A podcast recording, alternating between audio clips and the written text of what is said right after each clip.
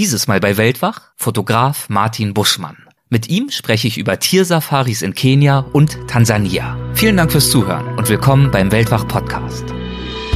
Legendäre Grenzgänger und leidenschaftliche Weltenwanderer nehmen uns mit auf ihre Streifzüge und bieten Einblicke in ferne Orte und faszinierende Kulturen. Mit offenen Augen ins Abenteuer. Das ist der Weltwach-Podcast mit Erik Lorenz.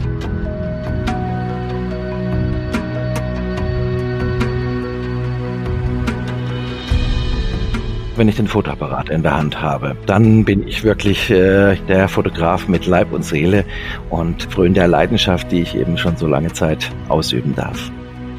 Dann möchte ich eigentlich genauso weitermachen wie bisher, möchte noch ganz, ganz viel erleben, freue mich auf die Herausforderungen, die sich bei mir so im fotografischen Alltag stellen. Und äh, zu guter Letzt befreue ich mich auf äh, Begegnungen mit Menschen, die ich in fremden Ländern kennenlerne. Hallo zusammen und herzlich willkommen zu Weltwach. Bevor es gleich mit Martin Buschmann losgeht, zwei kurze Hinweise in eigener Sache. Viele von euch, die Weltwach bei Facebook oder Instagram folgen, haben uns vor einiger Zeit bei einer Entscheidungsfindung geholfen, nämlich wie unser nächstes Produkt der Weltwach-Kollektion aussehen soll. Ihr habt abgestimmt und entschieden und wir haben umgesetzt und ja, jetzt ist sie ganz frisch im Shop eingetroffen, die Weltwach Emaille-Tasse. Sie wurde exklusiv gestaltet von Outdoor-Künstler Stefan Brock. Und ja, ich hoffe, sie gefällt euch genauso gut wie mir. Schaut sie euch doch einfach mal an unter weltwach.de im Shop. Zweitens, ich erhalte immer mal wieder Mails von Interessenten des Weltwach Supporters Club, die sich ein bisschen davon abschrecken lassen, dass sie sich, um Mitglied zu werden, bei einer Seite namens Steady HQ anmelden müssen. Wie das geht, das ist genau auf weltwach.de erklärt. Und ich möchte ganz kurz nur den Hinweis geben, das hat alles seine Richtigkeit, das ist alles sicher und ordentlich. Steady HQ ist einfach der Anbieter, den wir ausgewählt haben, um den Supporters Club technisch zu organisieren. Also um Gewinnspiele an euch rauszuschicken, Updates, jetzt auch die Weltwach Plus Folgen. Und Steady HQ stellt für all das eben eine gute technische Infrastruktur bereit. Und dafür geben wir dann ja durchaus einen kleinen Teil eurer Unterstützungsbeiträge an Steady ab. Das ist aber aus meiner Sicht auch ein fairer Deal. Und die Anmeldung dort, die geht wirklich super schnell und einfach. Ja, und auch in dieser Folge gibt es für die Mitglieder des Supporters Club eine kleine Verlosung. Mein heutiger Gast, Martin Buschmann, stellt nämlich netterweise ein Exemplar seines Buches bereit mit dem Titel Der Start in die Reisefotografie. Landschaften, Sehenswürdigkeiten und Menschen gekonnt in Szene setzen. Wer also vom Supporters Club fotografisch interessiert ist und mir zuerst eine E-Mail schreibt, der oder die bekommt das Buch. Martin Buschmann wurde auf Sizilien geboren und wohnt heute in Konstanz am Bodensee. Er ist Fotograf und Fototrainer aus Leidenschaft und er hat mit seinen Fotoreisen und Workshops und Online-Seminaren schon tausenden Hobbyfotografen zu besseren Bildergebnissen verholfen. Eine seiner großen Leidenschaften ist dabei Afrika und hier ganz besonders Kenia und Tansania. Und genau über diese beiden Länder und noch ein paar andere Themen sprechen wir in dieser Folge. Viel Spaß! Halli, hallo und guten Tag, Martin. Herzlich willkommen bei Weltwach. Es freut mich sehr, dass du dabei bist. Ja, hallo Erik, ich freue mich auch sehr, heute bei dir zu Gast sein zu dürfen. Ja, wir möchten heute über Afrika sprechen, über deine Leidenschaft für einige Länder dieses Kontinents, über deine Leidenschaft für Safaris, die du dort ja veranstaltest, aber auch fürs Fotografieren. Ja, und dafür all das den Gästen deiner Fotoreisen zu zeigen. Wann und wo warst du denn das letzte Mal in Afrika? Ja, also ich versuche mehrere Male im Jahr in Afrika zu sein, im Speziellen dort eben in Kenia und Tansania. Und das mache ich dann einmal mit den Gästen meiner Fotoreisen. Aber natürlich gehe ich auch selber mit meiner Frau nach Afrika, nach Kenia, in die Masai Mara, um dort eben natürlich auch für meine eigenen Projekte zu fotografieren. Wie unterscheiden sich für dich diese Reisen, die Reisen mit deinen Gästen und die Reisen, die du für deine eigenen Projekte unternimmst? Ja, also äh, ich würde jetzt nicht mal von einem Unterschied sprechen, mhm. sondern es ist einfach anders. Und zwar, das ist eben das Schöne und das ist die Faszination an Kenia, an Afrika, gerade in puncto Wildlife, dass es jedes Mal anders ist. Ich mache ja auch Fotoreisen in andere Länder, lass es zum Beispiel Mallorca für Landschaftsfotografie sein oder Marokko oder Myanmar oder Kambodscha. Ich könnte es die Liste noch weiter lesen, aber wir sprechen über Afrika und in Afrika ist es eben so, jedes Mal, wenn ich dort bin, ob alleine oder mit den Gästen, es ist einfach anders und äh, man kann nie eine Regel reinbringen. Und insofern geht es da einfach nur darum, mit meiner Leidenschaft für Afrika nachzukommen und das mal mit und auch mal ohne Gäste zu machen. Ja, und äh, du hast ja sehr viele Wege gefunden, regelmäßig nach Afrika zurückzukehren, insbesondere eben mit der Reisefotografie. Und unlängst hast du auch ein Buch veröffentlicht mit dem Titel Start in die Reisefotografie. Da möchte ich auch gleich nochmal drauf eingehen. Was war denn bei dir zuerst da, die Leidenschaft fürs Reisen oder fürs Fotografieren? Ja, da muss man vielleicht ein bisschen weiter ausholen. Mhm. Im Endeffekt war es die Leidenschaft für die Fotografie, die natürlich als erstes da war. Äh, ich wohne ja in Konstanz hier am schönen Bodensee und dort betreibe ich seit 25 Jahren ein Fotostudio für Werbe- und Industriefotografie. Ich bin direkt nach der Ausbildung, ich bin Diplom-Fototechniker und habe also den Beruf des Fotografen von der Pike auf gelernt und habe mich danach selbstständig gemacht. Und für mich war von Anfang an klar, dass ich dort in die kreative Richtung gehe und nicht in die Forschung zu Kodak oder Aqua, Firmen, die es heute nicht mehr gibt, aber das wäre damals der Weg gewesen eines Diplom-Fototechnikers, aber das war nicht mein Weg, mein Weg war eben der kreative in die Werbe- und Industriefotografie. Und nach wie vor verdiene ich auch mein Geld eben mit der Werbe- und Industriefotografie. Das ist ein großer Standpunkt, ein großer Schwerpunkt meiner Arbeit, meines täglichen Schaffens und Seins. Und wie hast du es dann das erste Mal geschafft, dann doch das Reisen und das Fotografieren miteinander zu verbinden? Beziehungsweise wie wurde, fangen wir vielleicht erstmal damit an, wie wurde überhaupt deine Reiseleidenschaft geweckt? Gut, also wenn man Fotograf ist, dann ist man natürlich sehr offen für viele, viele Dinge. Ne? Und äh, ich habe es mal in einem äh, Interview gab es mal eine Frage an mich äh, oder eine Feststellung. Martin Buschmann ist einer, der die Idee und die Umsetzung sehr schnell zusammenbringt. Und das bezog sich damals auf die Werbefotografie, weil das ist da in dem Metier sehr, sehr wichtig, dass du sehr schnell erkennst, wo liegen die Stärken eines Produkts, wo liegt die Stärke äh, des Kunden, was muss ich visualisieren. Und spätestens in dem Moment, wenn du dann mit deiner Frau auf einen Wochenendtrip, sagen wir einfach mal nach Mailand, nach Rom, nach Wien, egal wohin du fährst, dann bist du genau mit derselben Konfronta äh, Situation konfrontiert. Du hast ja den Fotoapparat dabei, das ist klar. Meiner Frau war das auch bewusst. Das stand im Ehevertrag im Kleingedruckten, dass ich den Fotograf, den Fotoapparat, den lege ich nicht aus der Hand, auch wenn wir im Urlaub sind. Da gab es dann auch keine Und, Diskussion, ja? Nein, sie hat ja das Kleingedruckte gelesen. Sie arbeitet bei der Versicherung, die lesen sowas, bei das Kleingedruckte. Ja. Und insofern wusste sie, was auf sich zukommt. Und von daher war klar, wenn wir irgendwie im Urlaub fahren, dann ist es eher sogar so, dass äh, im Hotelzimmer wir oftmals, wenn wir denn drei Betten haben, die Kameratasche ein Bett kriegt, meine Frau kriegt eins und ich krieg auch eins. Ja, also gleichberechtigt unterwegs zu dritt. So ist es. Ja. Lange Rede, kurzer Sinn. Äh, es liegt einfach nahe, bei allem, was ich tue, ob ich hier im Studio vor die Tür gehe, ob ich hier im Studio äh, Produktfotografie mache oder eben auf Reisen gehe, die Kamera in der Hand zu haben. Und spätestens dann, wenn dir das erste gute Bild auf einer Reise gelingt und das womöglich unter Umständen auch noch veröffentlicht wird, dann bist du natürlich angefressen, dann willst du da noch mehr. Und da gibt's auch eine Geschichte eben zu Kenia, ähm, das war die, nee, Tansania war die erste Reise, Entschuldigung, mhm. Tansania. Und das war unsere Hochzeitsreise. Und die haben uns eben Freunde damals geschenkt. Und wir hätten uns das damals nie leisten können, weil es doch äh, ein Preis ist, äh, der damals für uns nicht so erschwinglich war. Und äh, dann habe ich dem Reiseveranstalter im Nachhinein einfach die Fotos geschickt und habe ihm angeboten, hör mal zu, die kannst du verwenden. Vielen Dank für die tolle Organisation unserer Hochzeitsreise. Und wenn du magst, darfst du die gerne für Print oder Internet verwenden. Und die fanden das so gut, dass sie es auch tatsächlich verwendet haben. Und das war eine lokale Agentur in Kenia vor Ort, die mit einem deutschen Reiseveranstalter zusammenarbeitet. Und äh, die Heike, so hieß sie damals, hat mir angeboten, Mensch, Martin, wend dich doch mal an den deutschen Reiseveranstalter, mit dem ich da zusammenarbeite und biete dem doch auch mal deine Fotos an. Gesagt, getan. Und äh, da hat sich über die Jahre eine langfristige Zusammenarbeit ergeben und ähm, mit dem Reiseveranstalter durfte ich ganz viele Reisen machen und natürlich auch für ihn fotografieren und spätestens dann war eigentlich klar, dass auch Reisen und Fotografie zwei Dinge sind, die für mich einfach zusammengehören und mit denen ich ja auch so ein bisschen meine Brötchen verdienen möchte. Die erste Afrika-Reise war also damit äh, Honeymoon, die, die Flitterwochen und es ging nach Tansania, das hast du gerade gesagt. Mit welcher Erwartungshaltung bist du damals dorthin aufgebrochen? Was hast du von Tansania, von Afrika erwartet? Ja, es war eigentlich so, ich hatte Afrika äh, selber so gar nicht auf dem Plan. Ähm, auch da muss man vielleicht äh, kurz ein bisschen ausholen. Ich bin in Sizilien geboren, bin also Sizilianer, nicht Italiener, das ist ganz wichtig. Und äh, Sizilien ist ja fast schon Afrika. Ne? Und ich hätte mir als Hochzeitsreise auch ein anderes Reiseziel vorstellen können. Und es war dann eigentlich auch wirklich so damals eine meiner ersten Fernreisen, die ich gemacht habe. Und das Ganze ist initiiert worden durch meine Frau. Meine Frau wollte da gerne hin. Sie wollte das gerne sehen.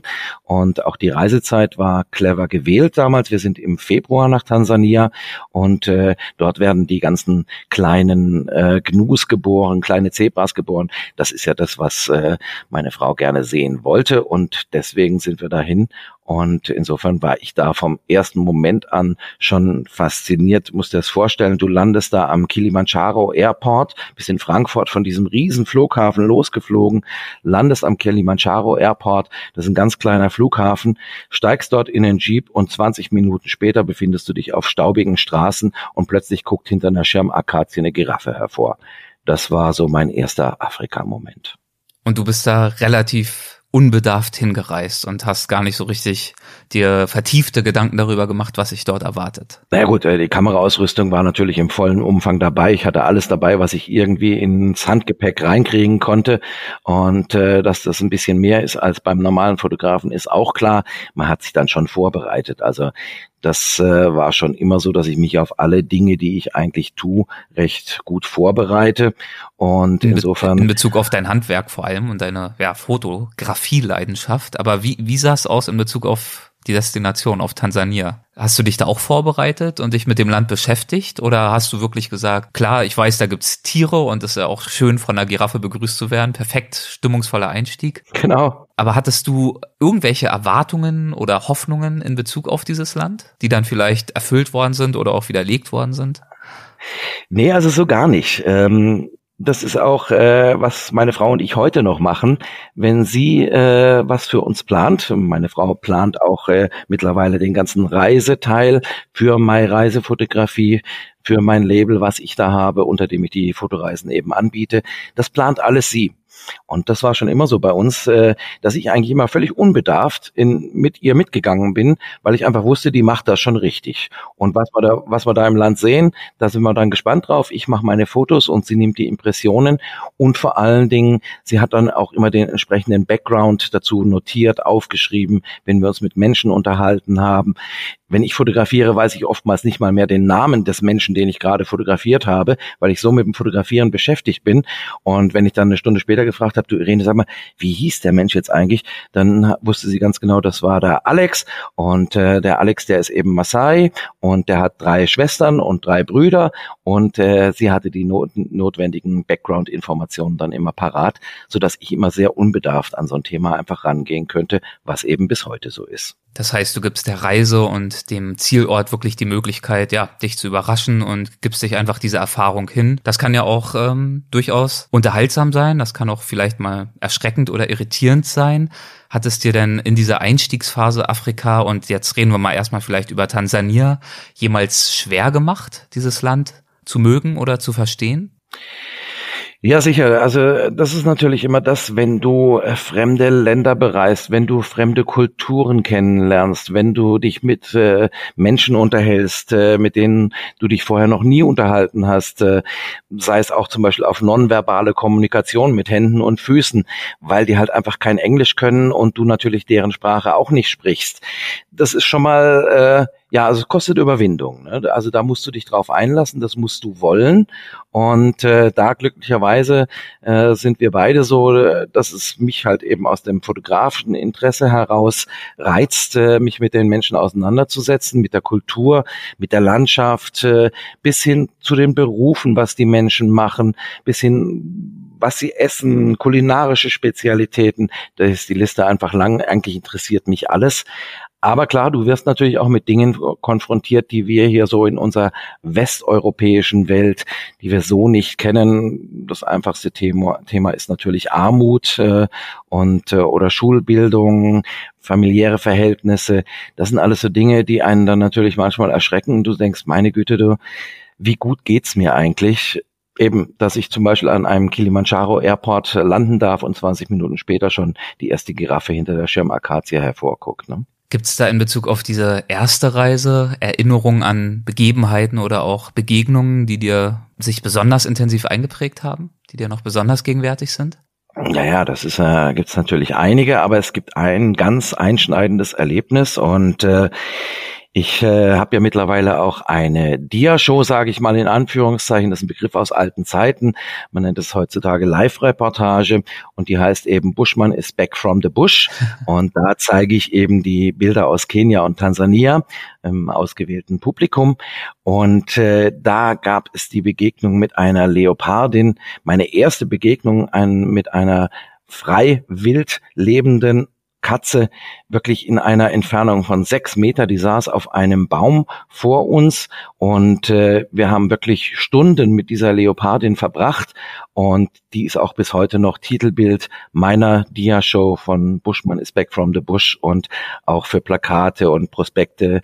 Sie ist einfach das einschneidende Erlebnis gewesen, was in dem Moment wusste ich einfach, in dieses Land muss ich zurückkehren. Da gibt es ganz viel für mich zu fotografieren und zu erleben, weil es einfach so unbeschreiblich war, auf so eine kurze Distanz, also einem wildlebenden äh, Tier so in die Augen schauen zu können.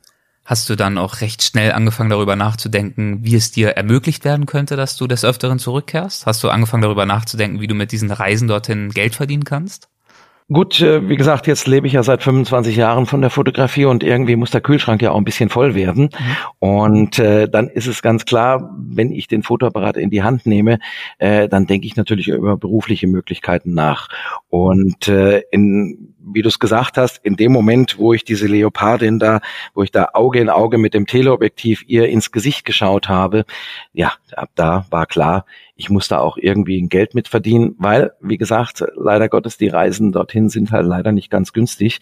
Das ist nicht so ein äh, Pauschalurlaub, den man irgendwie bei Lidl für 3,99 buchen kann, sondern es ist halt doch ein bisschen anders. Und insofern war klar, dass man dann auch sich überlegt, wie kann man damit denn Geld verdienen. Und daraus sind dann unterschiedliche Projekte entstanden, unter anderem auch die Fotoreisen, die du anbietest, da kommen wir gleich noch zu.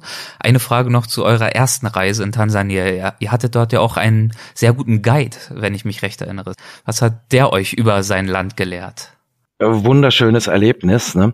Wie gesagt, wir kamen an diesem Kilimanjaro Airport an und äh, dann stand da so ein Mensch, der hält das Schild hoch mit deinem Namen drauf und äh, hat sich eben als Alex vorgestellt und er sei eben jetzt derjenige, der uns vom Flughafen abholt. Da sage ich, okay, Alex, äh, nice to meet you. Aber wie sieht's denn aus? Bist du denn auch unser Guide für die nächsten zwei Wochen? Da sagte er, ja, ich bin euer Guide für die nächsten zwei Wochen.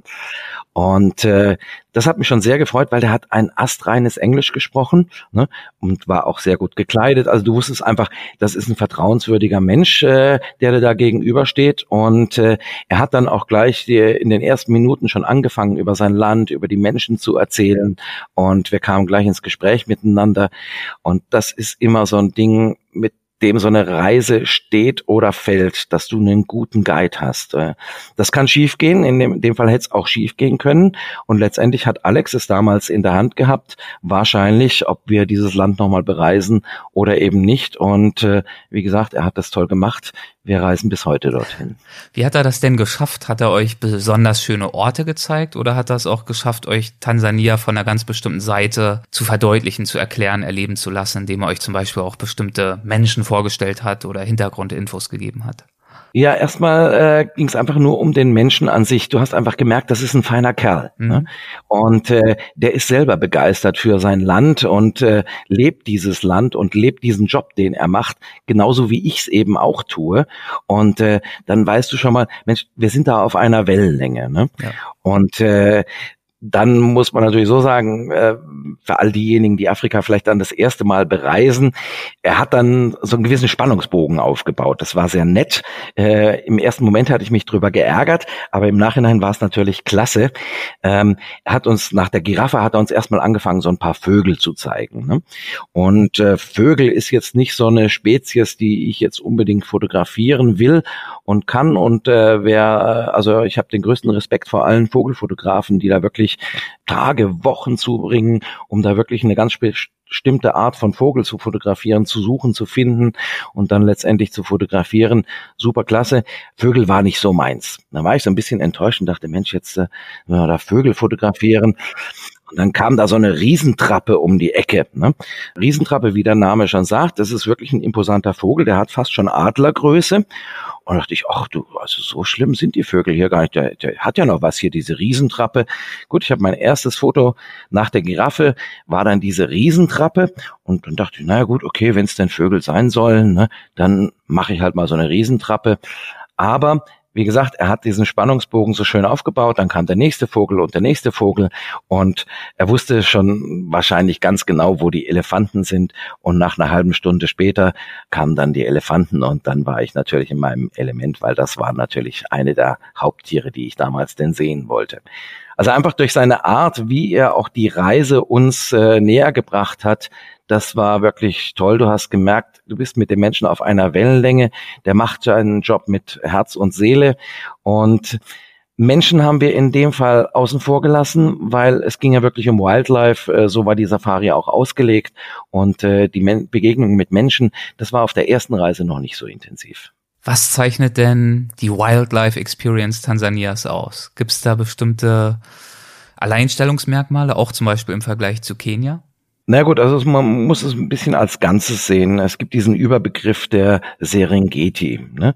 das äh, Serengeti-Ökosystem. Und äh, wie man sicher schon im Fernsehen gesehen hat, gibt es dort diese Wanderung der Millionen von Gnus, die jährlich da äh, ein, ja, man kann richtig sagen, im Uhrzeigersinn hier einen Kreislauf stattfinden lassen, der einmal durch Kenia läuft und einmal durch äh, Tansania. Und äh, je nachdem, zu welcher Jahreszeit man eben diese Länder bereist, sieht man sie entweder in Kenia oder in Tansania. Ich hatte es vorhin gesagt, unsere Reisezeit war eben der Februar und im Februar werden die kleinen Gnus geboren und das findet auf der tansianischen Seite statt und das war der Grund, warum wir uns dann eben für Tansania entschieden hatten. Und äh, wenn man wieder von dieser Serengeti als solche spricht, die ja legendär geworden ist äh, durch den Film von Jimek, Serengeti darf nicht sterben, dann äh, ist es ja wirklich, der größte Teil der Serengeti befindet sich äh, in Tansania, während das ganze Serengeti-Mara-Ökosystem auch Teile dann auch von Kenia einnimmt. Und das ist dieses Alleinstellungsmerkmal, also wirklich diese Serengeti, wenn man die tatsächlich erleben will, dann ist es wahrscheinlich eher das Tansania. Und vor allen Dingen hat Tansania noch ein ganz besonderes Alleinstellungsmerkmal. Das ist der Norongoro-Krater, dieser Zungenbrecher Norongoro. Das ist eine Caldera und äh, dort befinden sich eben auch in Anführungszeichen die Big Five drin. Und das ist ein unheimlich erhabenes Erlebnis, wenn man mit dem Safari Jeep in diese Caldera einfährt und dann dort unten drin steht und äh, die Wände rechts und links so hoch guckt und direkt vor sich den Löwen, Elefanten oder all die anderen Tiere dann sehen kann, die sich darin befinden. Auch die Wetterstimmungen dort sind höchst spannend. Norongoro-Krater und Serengeti, das ist das Alleinstellungsmerkmal von Tansania. Und sind wahrscheinlich auch Orte, an die du fast jedes Mal zurückkehrst, wenn du in Tansania bist. Ja, also ähm, im Endeffekt äh, so viel mehr gibt es dann auch gar nicht. Ähm, es sei denn, äh, du würdest den Fokus jetzt auf die Menschen legen, dann äh, ist es eher die Hauptstadt, die man besucht, oder man geht eben äh, in ländliche Dörfer rein. Aber sofern du dich mit Wildlife eben auseinandersetzen möchtest und das sehen möchtest, dann ist es die Serengeti und der Norongoro-Krater, das Norongoro Conservation Area, auch sehr interessant interessant, weil man dort Offroad fahren darf, was in den anderen Nationalparks nicht erlaubt ist. Gerade in diesem Krater darf man natürlich die Wege nicht verlassen, was auch nicht schlimm ist, weil es sich so begrenzt äh, und die Tierdichte so hoch ist, dass man auf jeden Fall was sieht. Und äh, da auch die Wege nicht verlassen muss, während im Norongoro Conservation Area, das ist sehr waldläufig und äh, da kann schon mal sein, dass man dann ein bisschen Offroad fährt, um dann eben Tiere zu entdecken.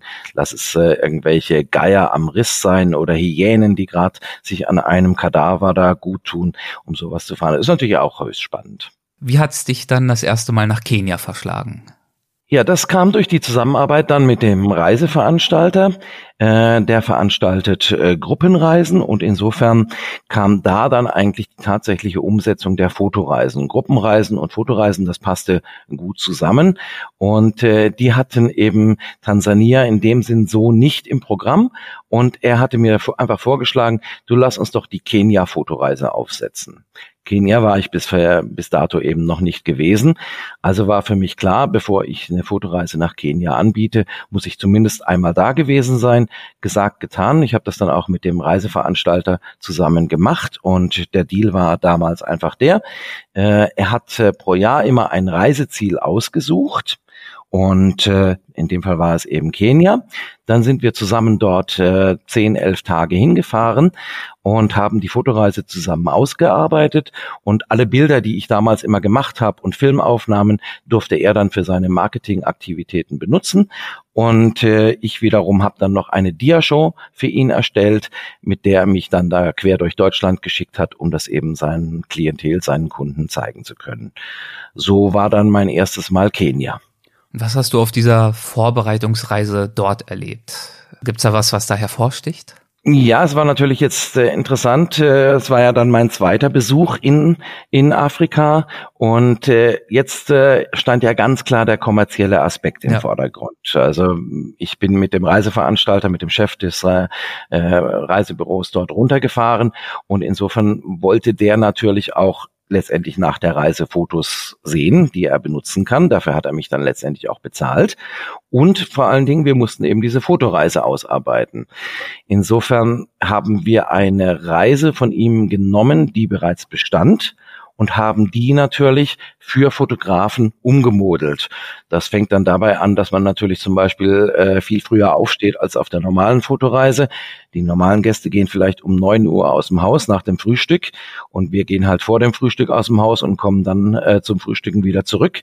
Und genau dasselbe gilt natürlich für den Abend, äh, wo wir dann quasi, ich sage immer zwischen elf und drei hat der Fotograf frei.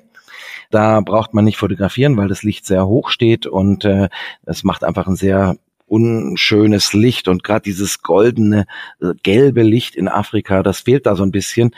Deswegen zwischen elf und drei hat der Fotograf frei und danach geht's dann wieder raus, um dann eben das goldene Abendlicht zu haben. Insofern musste man eben die Reise ein bisschen umbauen, äh, dass die genau für Fotografen dann eben auch äh, anspruchsvoll war und auch deren Vorstellungen entspricht den Gästen, die man da mitnimmt. Was würdest du sagen, das alles ist ja jetzt schon ein paar Jahre her, was waren für dich wichtige Meilensteine im Prozess, dir diese Länder wirklich zu erschließen? Ja gut, äh, du musst einfach offen sein für das, was dir begegnet.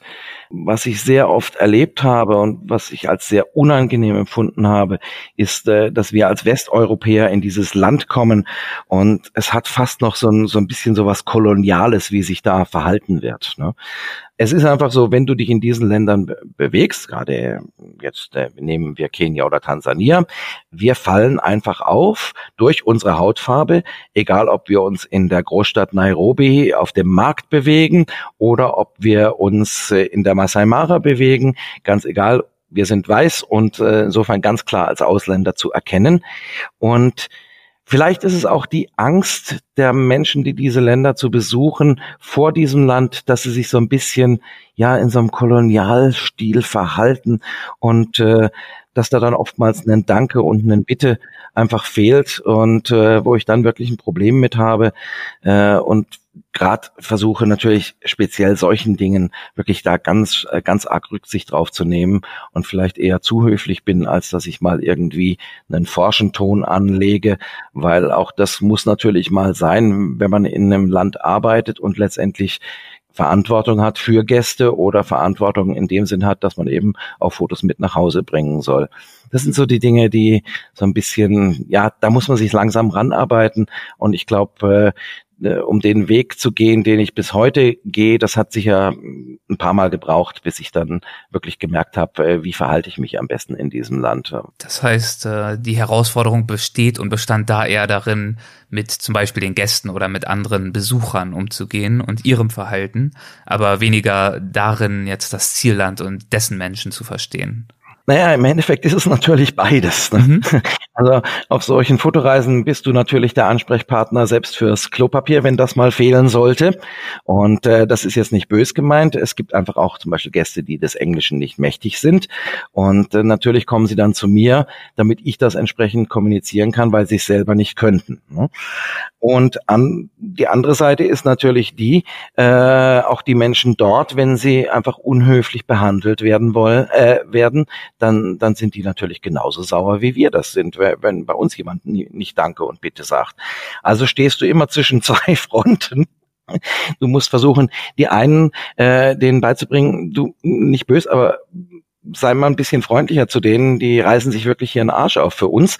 Und andererseits musst du natürlich dich bei denen entschuldigen und sagen, äh, pass auf, der hat es jetzt nicht so gemeint, äh, der kann einfach kein Englisch und das kam jetzt vielleicht ein bisschen falsch rüber. Insofern, man steht da so ein bisschen zwischen den Stühlen, aber bisher ist es immer gelungen und bisher hatten wir immer tolle Reisen und äh, gerade meine Guides und mittlerweile auch Freunde, die ich dort habe, die ich ja jetzt mittlerweile seit Jahren kenne, äh, die wissen einerseits, wie der Martin ist und die wissen auch, wie die Menschen sind, die ich eben mit in dieses Land bringe.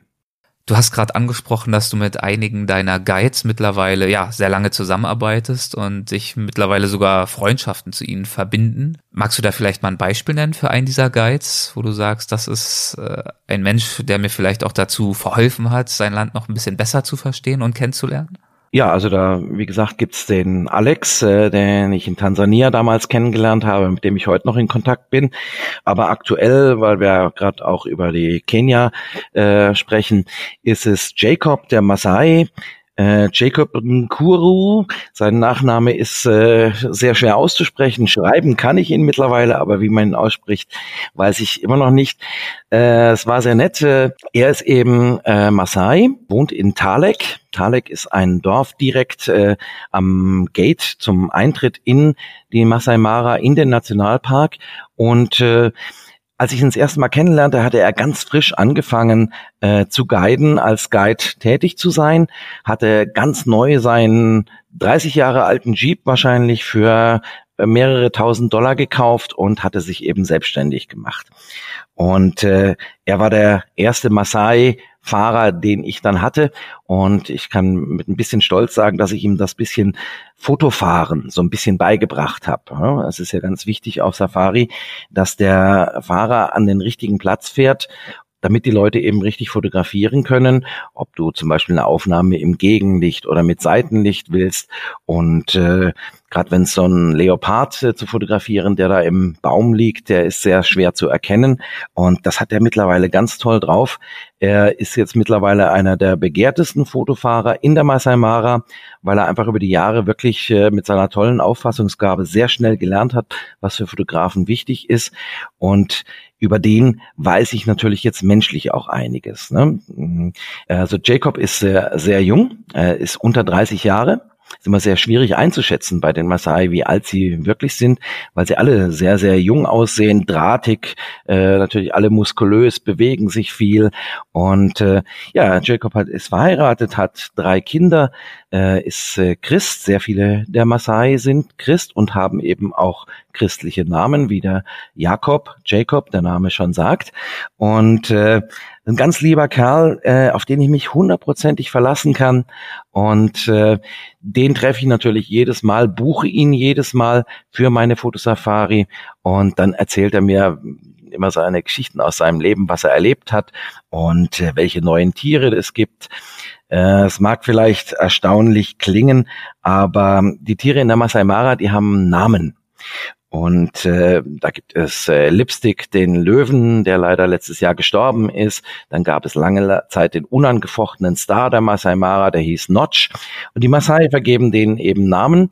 Und äh, das vorletzte Mal, als ich dort war, hatte ich die Ehre, ich durfte einer jungen Leopardin ihren Namen geben. Und äh, wir haben sie Emma getauft. Mhm. Emma war für mich so ein bisschen, war so ein ganz junger Leopard und äh, Jacob äh, sagt zu mir, guck mal, da vorne Martin Leopard. Dann sage ich, Jacob, da ist kein Leopard, das ist ein Baumstamm, das ist kein Leopard nein, ist Leopard, ist Leopard. Dann sage ich, nein, das ist doch ein Baumstamm, der bewegt sich doch gar nicht. Und in dem Moment hat sich der junge Leopard bewegt, weil gerade eine Herde Impalas an denen vorbeigelaufen sind. Und äh, der wollte die natürlich jagen, aber die waren noch viel zu groß für ihn und hat sich sehr, sehr dumm angestellt. Und äh, deswegen haben wir sie dann so ein bisschen behäbig, haben wir sie dann Emma genannt. Und äh, ja, Emma hat sich dann wieder hingelegt, nachdem so ein Impala direkt an ihr vorbeigelaufen ist, hat sich erstmal die Augen gerieben, um zu gucken, hat sie jetzt überhaupt richtig gesehen? War das überhaupt Beute, die gerade vorbeilief? Oder was war denn das? Die waren so groß oder habe ich Angst? Das hast du so richtig in ihrem Gesicht alles lesen können. Ja, und Emma hat äh, letztes Jahr drei Junge gehabt und äh, dieses Jahr hat sie auch wieder zwei junge Leoparden und ich bin gespannt, wenn wir da wieder unten sind, ob wir sie wiedersehen, ob es ihr gut geht oder ob die Hyänen unter Umständen eins oder zwei ihrer Jungen geholt haben. Wie äußert sich in Jacobs Leben seine Identität als Maasai? Du hast ja beschrieben, er hat seinen Jeep sich damals gekauft, er hat mittlerweile ein erfolgreiches Business am Laufen. Genau, das ist eine sehr, sehr gute und sehr, sehr wichtige Frage. Ne? Äh, also die Tradition der Maasai, die wird immer noch ganz groß geschrieben. Natürlich arbeiten viele Maasai mittlerweile in der Tourismusbranche. Aber die Familien sind sehr groß und äh, Jacobs Bruder zum Beispiel ist der Bürgermeister. Der andere äh, Bruder von ihm hat äh, das Camp mit einer Deutschen zusammen, in dem ich immer bin. Und äh, der andere Bruder ist wirklich noch Kuhhirte, hat Kühe und äh, verbringt jeden Tag mit den Kühen auf der Weide äh, seinen Tag. Und äh, insofern, das ist so richtige Vermischung zwischen Tradition und Moderne. Man kann auch wirklich sagen, die Maasai sind wirklich so ein ganz eigenständiges Volk. Es waren ja vor kurzer Zeit waren Wahlen in Kenia und auch über solche Dinge spreche ich dann mit Jacob und, und dann eben festzustellen, den Maasai als solches interessiert das nicht wirklich, wer in seinem Land Präsident ist, weil die Maasai sind die Maasai und äh, wenn man Kenia sich betrachtet, äh, es gibt 40 verschiedene Volksgruppen, äh, die dort leben, dann ist es wirklich so, dass die Maasai völlig eigenständig sind, Letztendlich gehört auch die Masai Mara, das sagt ja der Name schon, Masai und Mara kommt von gepunktet und gefleckt, gehört den Masai und es interessiert sie nicht, wer in Nairobi dort an der Regierung sitzt oder so etwas. Es interessiert sie wirklich ihr eigenes Leben und auch die traditionelle Kleidung, die man so kennt, das ist nicht extra für Touristen angezogen, sondern die tragen diese Kleidung wirklich. Und auch äh, die kleine Machete an der Seite. Äh, Jacob hat das an und er trägt es auch privat. Also ich habe ihn ja auch schon privat getroffen und war dann sehr gespannt, ob er jetzt mit einem T-Shirt oder mit einem Pulli ankommt langer Hose. Nein, er hat es dann tatsächlich auch privat getragen, was nicht heißen will, dass ich ihn nicht auch schon in Pulli und normaler Hose gesehen habe. Aber seine Brüder tragen es auch. Wir haben seine Brüder auf der Weide besucht, die eben die Kühe noch äh, bewachen. Und insofern ist das eine ganz interessante Mischung zwischen Moderne und Tradition, die da stattfindet. Einerseits dieser Traditionsberuf des Kuhhirten, sage ich mal, der aber mittlerweile natürlich auch mit Handy ausgestattet ist, auf Facebook zu finden ist und äh, WhatsApp, all diese Dinge, das ist alles kein Problem. Also Kenia hat ja da, ist ja da fast schon unsere hier in Deutschland voraus. Selbst in der Masai Mara hast du überall vollen Empfang, was äh, Handy angeht. Und insofern sind die ganzen sozialen Medien, die haben da auch Einzug erhalten und das wirklich in sehr, sehr wenigen Jahren, wo wir hier in Deutschland wahrscheinlich viel, viel länger gebraucht haben. Und hast du das Gefühl, dass dieser Übergang von Tradition zu Moderne, beziehungsweise diese Balance, dass das relativ glimpflich und äh, unproblematisch vonstatten geht oder gibt es auch Herausforderungen? Da gibt es sicher Herausforderungen. Also wenn ich es jetzt einfach mal mit Myanmar vergleiche, ein Land, was sich ja 2011 ge geöffnet hat und äh, auch dort war ich ja schon und habe äh, mich mit der Tourguidin dort damals unterhalten. Für die ist das alles noch äh, wirklich ja so ein, so ein Buch mit sieben Siegeln und eigentlich schon ein Wunder, dass sie hier über dieses äh, Handy mit mir kommunizieren kann und äh, über Facebook und solche Sachen da hatte ich so ein bisschen den Eindruck, dass es sie alles ein bisschen überfordert, ein bisschen überrennt, während ich das zum Beispiel in Afrika nicht habe. Also auch da wieder, äh, das Smartphone, das äh, haben sie einfach alle mittlerweile, weil die haben auch ein Bezahlsystem, das heißt M-Pesa, mit dem sie alle Rechnungen bezahlen. Selbst die Putzfrau wird äh, in Kenia mit M-Pesa bezahlt. Also der Umgang mit diesem Handy, das haben die sehr, sehr schnell hingekriegt. Und äh, insofern auch diese Kommunikation mit sozialen Medien. Ich glaube, im Endeffekt tut es denen gut und auch gerade wenn man die Entwicklung von Wirtschaft und äh, auch zum Beispiel äh, sich mit Studenten in Nairobi unterhält, äh, das ist eine gute Entwicklung, sehe ich so, sehe ich so. Und worin bestehen dann die Herausforderungen?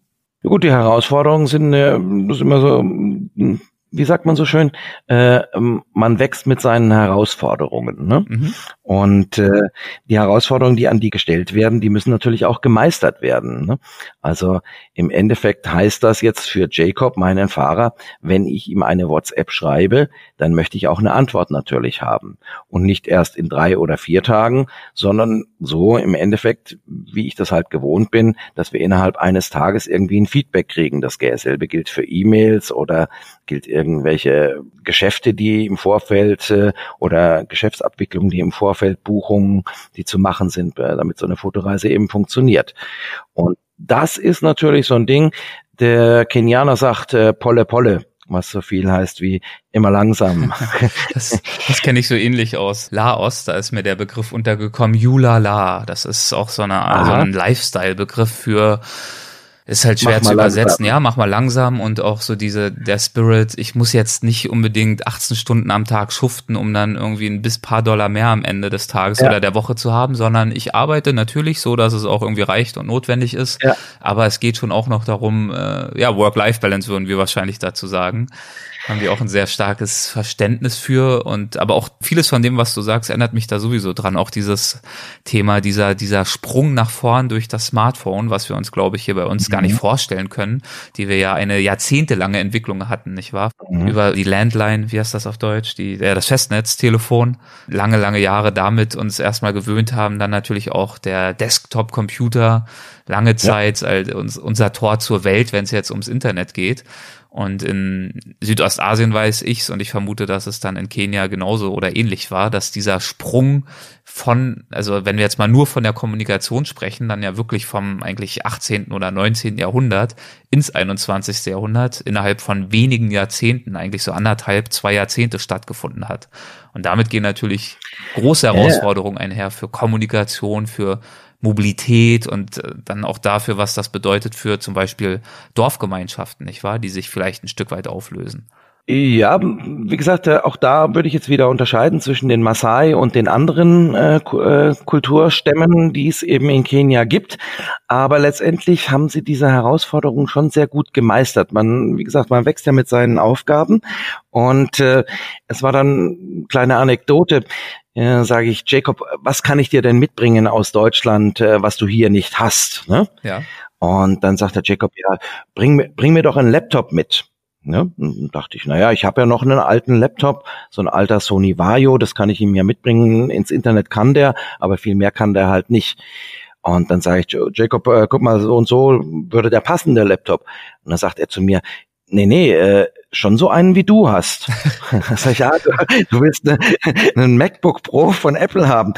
Jacob, sei mir nicht böse, aber auch das kostet bei uns sehr viel Geld. Und ja, so einen alten Computer, den hätte er selber. Das, äh, das braucht er nicht. Dann soll ich ihm doch lieber ein Fernglas mitbringen, davon hätte er dann mehr. Naja, also da hatten wir ja schon unsere Basis, ein Fernglas, kein Thema. Bringe ich ihm natürlich mit, damit er den Leoparden findet. Ja. ja. Aber die haben da wirklich einen riesen Schritt nach vorne gemacht. Äh, wenn ich mich dran erinnere, ich habe 97 habe ich mein erstes Handy gehabt ne? und äh, ja wurde da richtig gehend langsam rangeführt. Die Dinger wurden immer kleiner, bis ich dann glaube ich 2007 mein erstes iPhone dann hatte. Während die wirklich 2007, weiß gar nicht, äh, hatten die da schon, da gab's noch äh, die, also ein iPhone hatten die da sicher noch nicht. Mittlerweile haben sie alle Samsung oder iPhone und äh, wissen damit umzugehen, schießen Fotos damit und nee, nee, also das würde ich als eine sehr positive Entwicklung und auch wenn du das so ein bisschen verfolgst, was in Nairobi eben der Hauptstadt von Kenia passiert, was dort, äh, dass immer mehr Leute die Möglichkeit bekommen zu studieren und da auch wirklich tolle Start-ups sich entwickeln. Also das geht da richtig voran. Die Wirtschaft, äh, Kenia ist absolut kein Entwicklungsland mehr. Was von alledem versuchst du deinen Gästen auf deinen Fotoreisen besonders zu vermitteln? Das Wichtigste ist, ich sage immer, wer sehen kann, der kann auch fotografieren. Also bevor man anfängt zu fotografieren, muss man einfach sehen. Und wenn man etwas sieht, dann kann man das auch genießen. Also das Genießen dieser Momente, die wir dort zusammen erleben, das steht für mich an oberster Stelle. Meine Frau hat dann die ersten Jahre immer zu mir gesagt, Mensch Martin, wenn du die ganze Zeit fotografierst, dann kannst du das doch gar nicht genießen. Dann kannst du das doch gar nicht. Dann sage ich dir, Irene, ich sehe es durch meine Kamera und äh, genieße es jetzt schon in diesem Moment und natürlich genieße ich es auch später nochmal, wenn ich dann die Fotos alle anschaue. Aber im Endeffekt hatte sie recht. Erstmal schauen, sich zurücklehnen, den Moment genießen, was da gerade passiert um dann tatsächlich die Kamera in die Hand zu nehmen und diese Momente dann tatsächlich festzuhalten. Das ist so ein bisschen die oberste Priorität. Und dann natürlich auch Kultur, Land und Leute kennenzulernen, was ja unweigerlich passiert, dadurch, dass sie Jacob den Maasai kennenlernen, der sich natürlich auch mit ihnen unterhält, weil er ein sehr gutes Englisch spricht. Und das sind so die Prioritäten, die ich habe, wenn die Leute mit mir auf Reisen gehen, beziehungsweise auch wenn ich selber auf Reise gehe, neue Länder erkundige. Wie jetzt zum Beispiel waren wir auf den Seychellen äh, dieses Jahr. Auch das sehr spannendes Thema, ganz angenehme Menschen, super schön gewesen und äh, natürlich auch fürs Auge ein Fest. Das Auge bringt mich aufs Ohr. Das ist jetzt eine sehr bemühte Überleitung. Und äh, da habe ich in einem Interview mhm. mit dir mitbekommen, dass es da mal eine relativ witzige Begebenheit gab mit einem deiner Gäste. Stichwort Hörgerät. Stimmt das richtig? So, da hast du auch reingehört. Sehr schön, freut mich. Ja, ja wir können es ja sagen. Kai Bermann mit seinem Fotografie-Podcast Gate 7 ein äh, Freund von mir, den, wir haben uns ja auch schon einige Male getroffen. Ich finde es auch sehr schön, dass ihr Podcaster euch untereinander da so austauscht und ja, so gut miteinander verbunden seid. Und er ist einer von den nettesten. Ja, also kann ich, kann ich auch nur bestätigen. Um auf die Geschichte zurückzukommen, ähm, es ist natürlich so, und das grenzt eigentlich auch nochmal an die vorhergehende Frage an, äh, was oftmals von den Leuten vergessen wird, äh, wir sind nicht im Zoo. nach den ersten paar Tagen, wenn dann alles so ein bisschen Normalität eingekehrt ist und man wegen Zebras schon gar nicht mehr anhält, weil die ja inflationär hier vorhanden sind und äh, man nur noch auf der Suche nach dem Löwen ist und wegen Giraffen halten wir auch schon nicht mehr an, weil sie das alles schon fotografiert haben, dann äh, kommt so ein bisschen, geht so ein bisschen die Sensibilität für dieses äh, Momentum, was wir gerade haben. Das geht so ein bisschen flöten. Und spätestens da muss ich dann wieder pushen und auch wieder erklären, du, pass mal auf, guck mal, äh, wir sind hier tatsächlich nicht im Zoo, das sind Wildtiere. Und da kommt dieses Erlebnis, was wir da hatten, ähm, gerade wenn Elefanten äh, sich nähern ans Fahrzeug, dann ist es einfach äh, wichtig, dass man Ruhe bewahrt und auch flüstert, keine großen Bewegungen macht. Die Elefanten nehmen den Safari-Jeep nicht als Gefahr wahr, aber wenn jetzt einer einen Schrei loslassen würde im Auto, dann könnte das schon zu einer Aggression von dem Elefant führen. Und jetzt hatte ich einen Gast dabei, der hatte ein Hörgerät und äh, eben es war dieser Zustand, dass man so langsam denkt, ach Mensch, wir sind ja hier im Zoo und es ist alles so schön hier. Und das hatte er lauthals oben aus dem Jeep rausgeschrien, ach guck mal, da vorne kommen die Elefanten, guck mal, der Große. Und er hatte sein Hörgerät ausgeschaltet. Wir haben ihm alle zugerufen, Mensch, Erwin, sei, sei ruhig, sei ruhig, nix sagen, nix sagen. Psst. Aber er war natürlich so fasziniert, hat gar nicht zu uns geguckt und da sein Hörgerät ausgeschaltet war, hat er nicht aufgehört, sich zu artikulieren. Und äh, das war ein bisschen gefährlicher Moment, weil der Elefant kam wirklich ganz nah an uns ran. Also der war wirklich äh, direkt neben unserem Auto und Erwin redete in einem in einem fort Und äh, wenn so ein Elefant sich einmal kurz gegen so einen Safari-Jeep schmeißt, dann kippt er einfach um und äh, das willst du nicht haben auf so einer Fotosafari. Irgendwann hat er dann tatsächlich runtergeguckt und wollte uns den Elefant zeigen, den er jetzt gerade hier entdeckt hat, einen Meter vom Safari-Jeep entfernt. Und wir dann alle eben den Zeigefinger vorm Mund hatten und er dann endlich verstanden hatte, dass er eigentlich nicht so laut reden sollte. Wir haben Glück gehabt, es ist nichts passiert. Äh, äh, Jacob war da wirklich, äh, ja, war richtig sauer, weil er hat natürlich auch nicht verstanden, warum der nicht äh, uns zugehört hat, bis ich ihm dann erklärt habe, du, der hat ein Hörgerät und der hat es ausgeschaltet gehabt, hat es vergessen einzuschalten, der hat uns nicht gehört, dann war auch wieder gut. Jacob ja, hat das nicht verstanden, der Gast hat euch nicht verstanden, also einfach große ja. Verständnisschwierigkeiten, so würde ich es mal zusammenfassen. Genau, genau. Und solche Dinge passieren halt. Aber gut, wie gesagt, alles gut gegangen und insofern kein Problem, haben wir hingekriegt, weil es ist natürlich so, wenn die Elefanten wirklich äh, relativ nahe kommen, dann äh, solltest du auch nicht mehr wegfahren mit dem Fahrzeug. Ja. Du bleibst einfach stehen, bist ruhig im Fahrzeug und dann passiert in der Regel auch nichts. Die laufen einfach an dir vorbei. Dass der wirklich so nah rankam, das war nicht gewollt, aber wir konnten die Situation in dem Moment nicht mehr ändern. Das Einzige wäre eben äh, wegzufahren und das hätte dann eben auch schief gehen können, sodass Jacob sich entschieden hat, einfach stehen zu bleiben. Ne? Wir bleiben nicht stehen, sondern gehen zum nächsten Thema und das ist dein Buch. Du hast ja auch ein Buch geschrieben über die Reisefotografie mit dem Titel Start in die Reisefotografie. Das heißt, ich muss eigentlich schon gar nicht mehr fragen, an welche Zielgruppe sich das richtet. Wahrscheinlich Einsteiger. Aber was können Einsteiger der Reisefotografie sich denn von diesem Buch erhoffen? Ja, also in dem Buch gebe ich wirklich mein Wissen aus 25 Jahre Reisefotografie weiter. Also ich habe wirklich von A bis Z ist eigentlich meiner Meinung nach alles beschrieben. Mein ganzes Herzblut da reingesteckt, über ein Jahr dran geschrieben, dass sowohl nicht nur für den Anfängern, sondern auch für den Fortgeschrittenen Informationen drin sind. Es soll so ein kleines Handbuch sein, was man gerne mit auf Reise nimmt und dann unter Umständen einfach nachschlagen kann. Wie mache ich denn hier zum Beispiel eine Aufnahme auf Fotosafari, wenn die Löwen da vorne liegen, welches Objektiv nehme ich. Es ist so ein bisschen äh, ein Aufbau, wo ich zuerst sage, wie man zum Beispiel die Kamera bedient. Äh, dann lasse ich mich natürlich auch über Zubehör und solche Dinge aus, äh, nützliche Dinge, die beim Fotografieren helfen. Spreche dort über Bildgestaltung, wie man ein Bild eben gestalten kann bis hin zur Reiseplanung, die ich sehr, sehr wichtig halte. Da gebe ich alle Tipps, wie ich immer eine Reise vorbereite. Und dann gibt's eben noch einen großen Workshop-Teil, wo ich wirklich äh, alle Themen, die einem auf der Reise begegnen können, lass es eine Landschaftsfotografie, eine Nachtaufnahme, Menschenfotografie, Kinderporträt, die Liste ist lang, äh, wo ich diese Themen dann speziell an einem konkreten Beispiel immer erkläre, wie man das eben fotografieren kann. Also wirklich hands-on, so als wäre man mit dir unterwegs und würde Rat und Tat von dir erhalten. Im Endeffekt genau so. Und das Schöne ist, dass mich über Facebook immer wieder Bilder erreichen, wo irgendein äh, Käufer des Buches das Buch irgendwie vor eine Palme hält oder aus dem Safari-Jeep raushält und mir das so als Gruß aus seinem Urlaub schickt. Also das Ding tatsächlich auch mitgenommen wird als so ein kleiner Spickzettel für die Urlaubsfotografie, für die Reisefotografie. Sehr schön. Ich weiß nicht, ob du es weißt, aber ich habe ja den äh, Weltwach Supporters Club ins Leben gerufen und da schnorre ich mhm. immer so ein bisschen. Deswegen auch an dich die Frage, würdest du denn vielleicht ein Buch bereitstellen für ein kleines Gewinnspiel für diesen Club? Selbstverständlich würde ich das tun.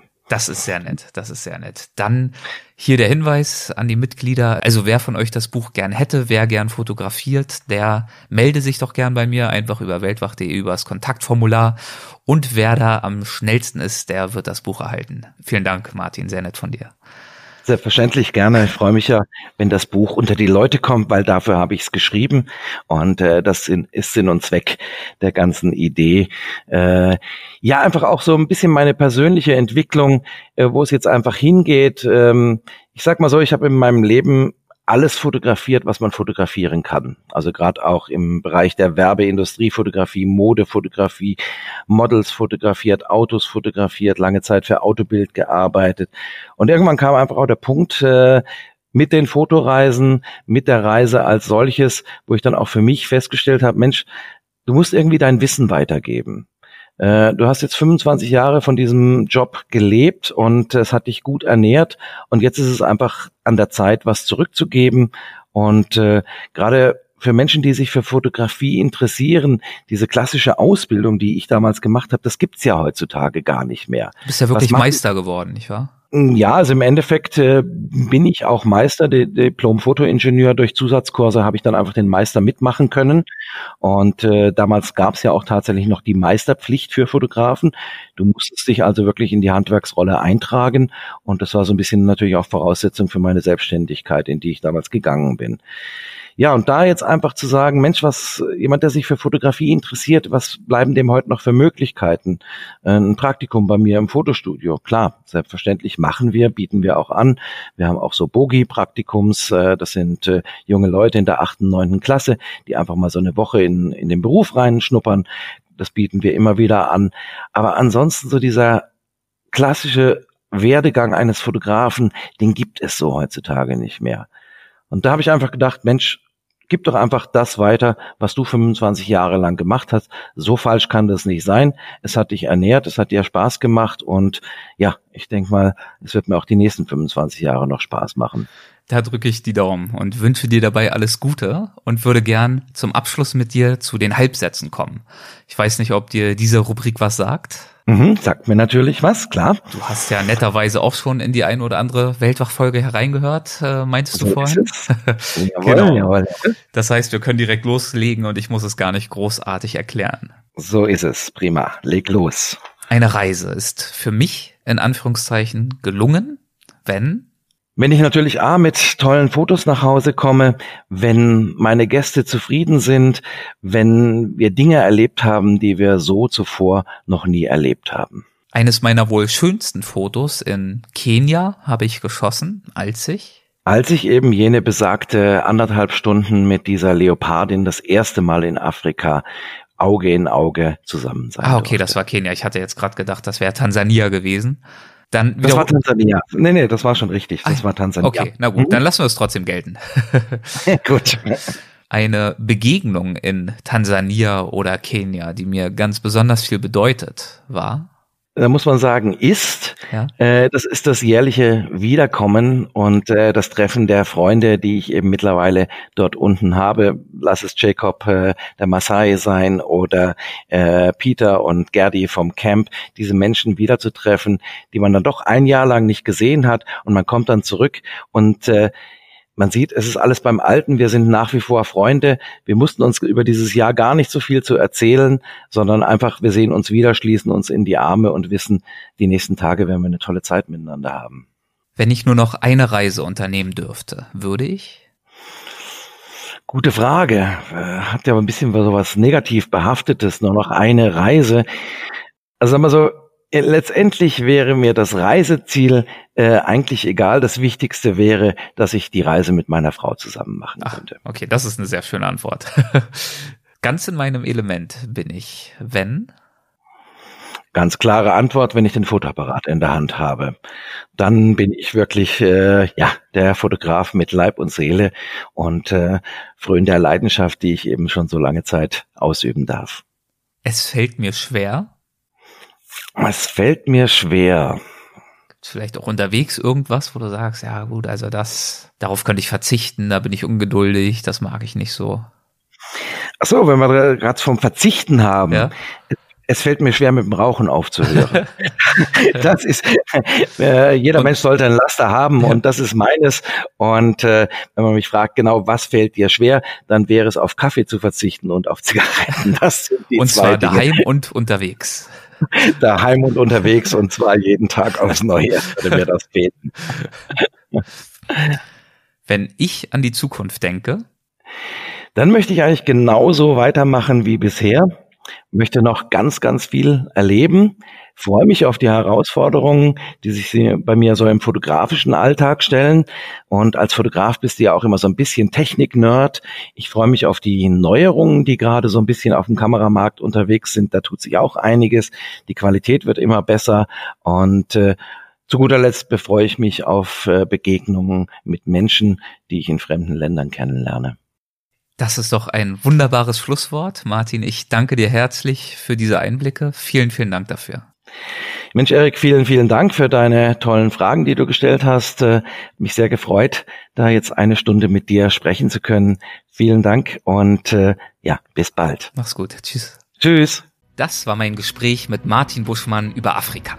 Ja, und so ein Flug in Afrika, der kann natürlich einigermaßen kräftezehrend und ermüdend sein. Und damit das Jetlag weniger erbarmungslos zuschlägt, hat Brain Effect, der Sponsor dieser Episode, einige innovative Performance-Food-Produkte kreiert. Zum Beispiel eines mit dem hilfreich unmissverständlichen Namen Anti-Jetlag.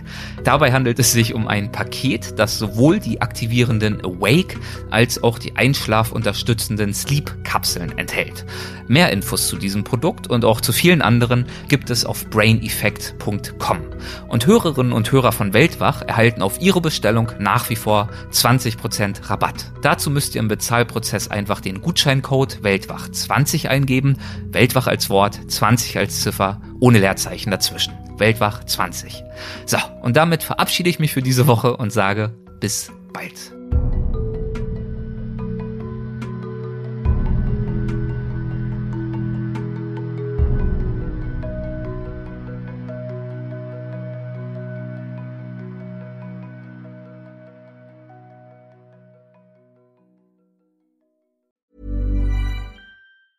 Planning for your next trip? Elevate your travel style with Quince. Quince has all the jet setting essentials you'll want for your next getaway, like European linen, premium luggage options, buttery soft Italian leather bags, and so much more. And is all priced at 50 to 80% less than similar brands. Plus, Quince only works with factories that use safe and ethical manufacturing practices. Pack your bags with high-quality essentials you'll be wearing for vacations to come with Quince. Go to quince.com slash pack for free shipping and 365-day returns. Imagine the softest sheets you've ever felt. Now imagine them getting even softer over time. That's what you'll feel with Bowl and Branch's organic cotton sheets. In a recent customer survey, 96% replied that Bowl and Branch sheets get softer with every wash. Start getting your best night's sleep in these sheets that get softer and softer for years to come. Try their sheets with a 30-night guarantee. Plus, get 15% off your first order at bowlandbranch.com. Code BUTTERY. Exclusions apply. See site for details.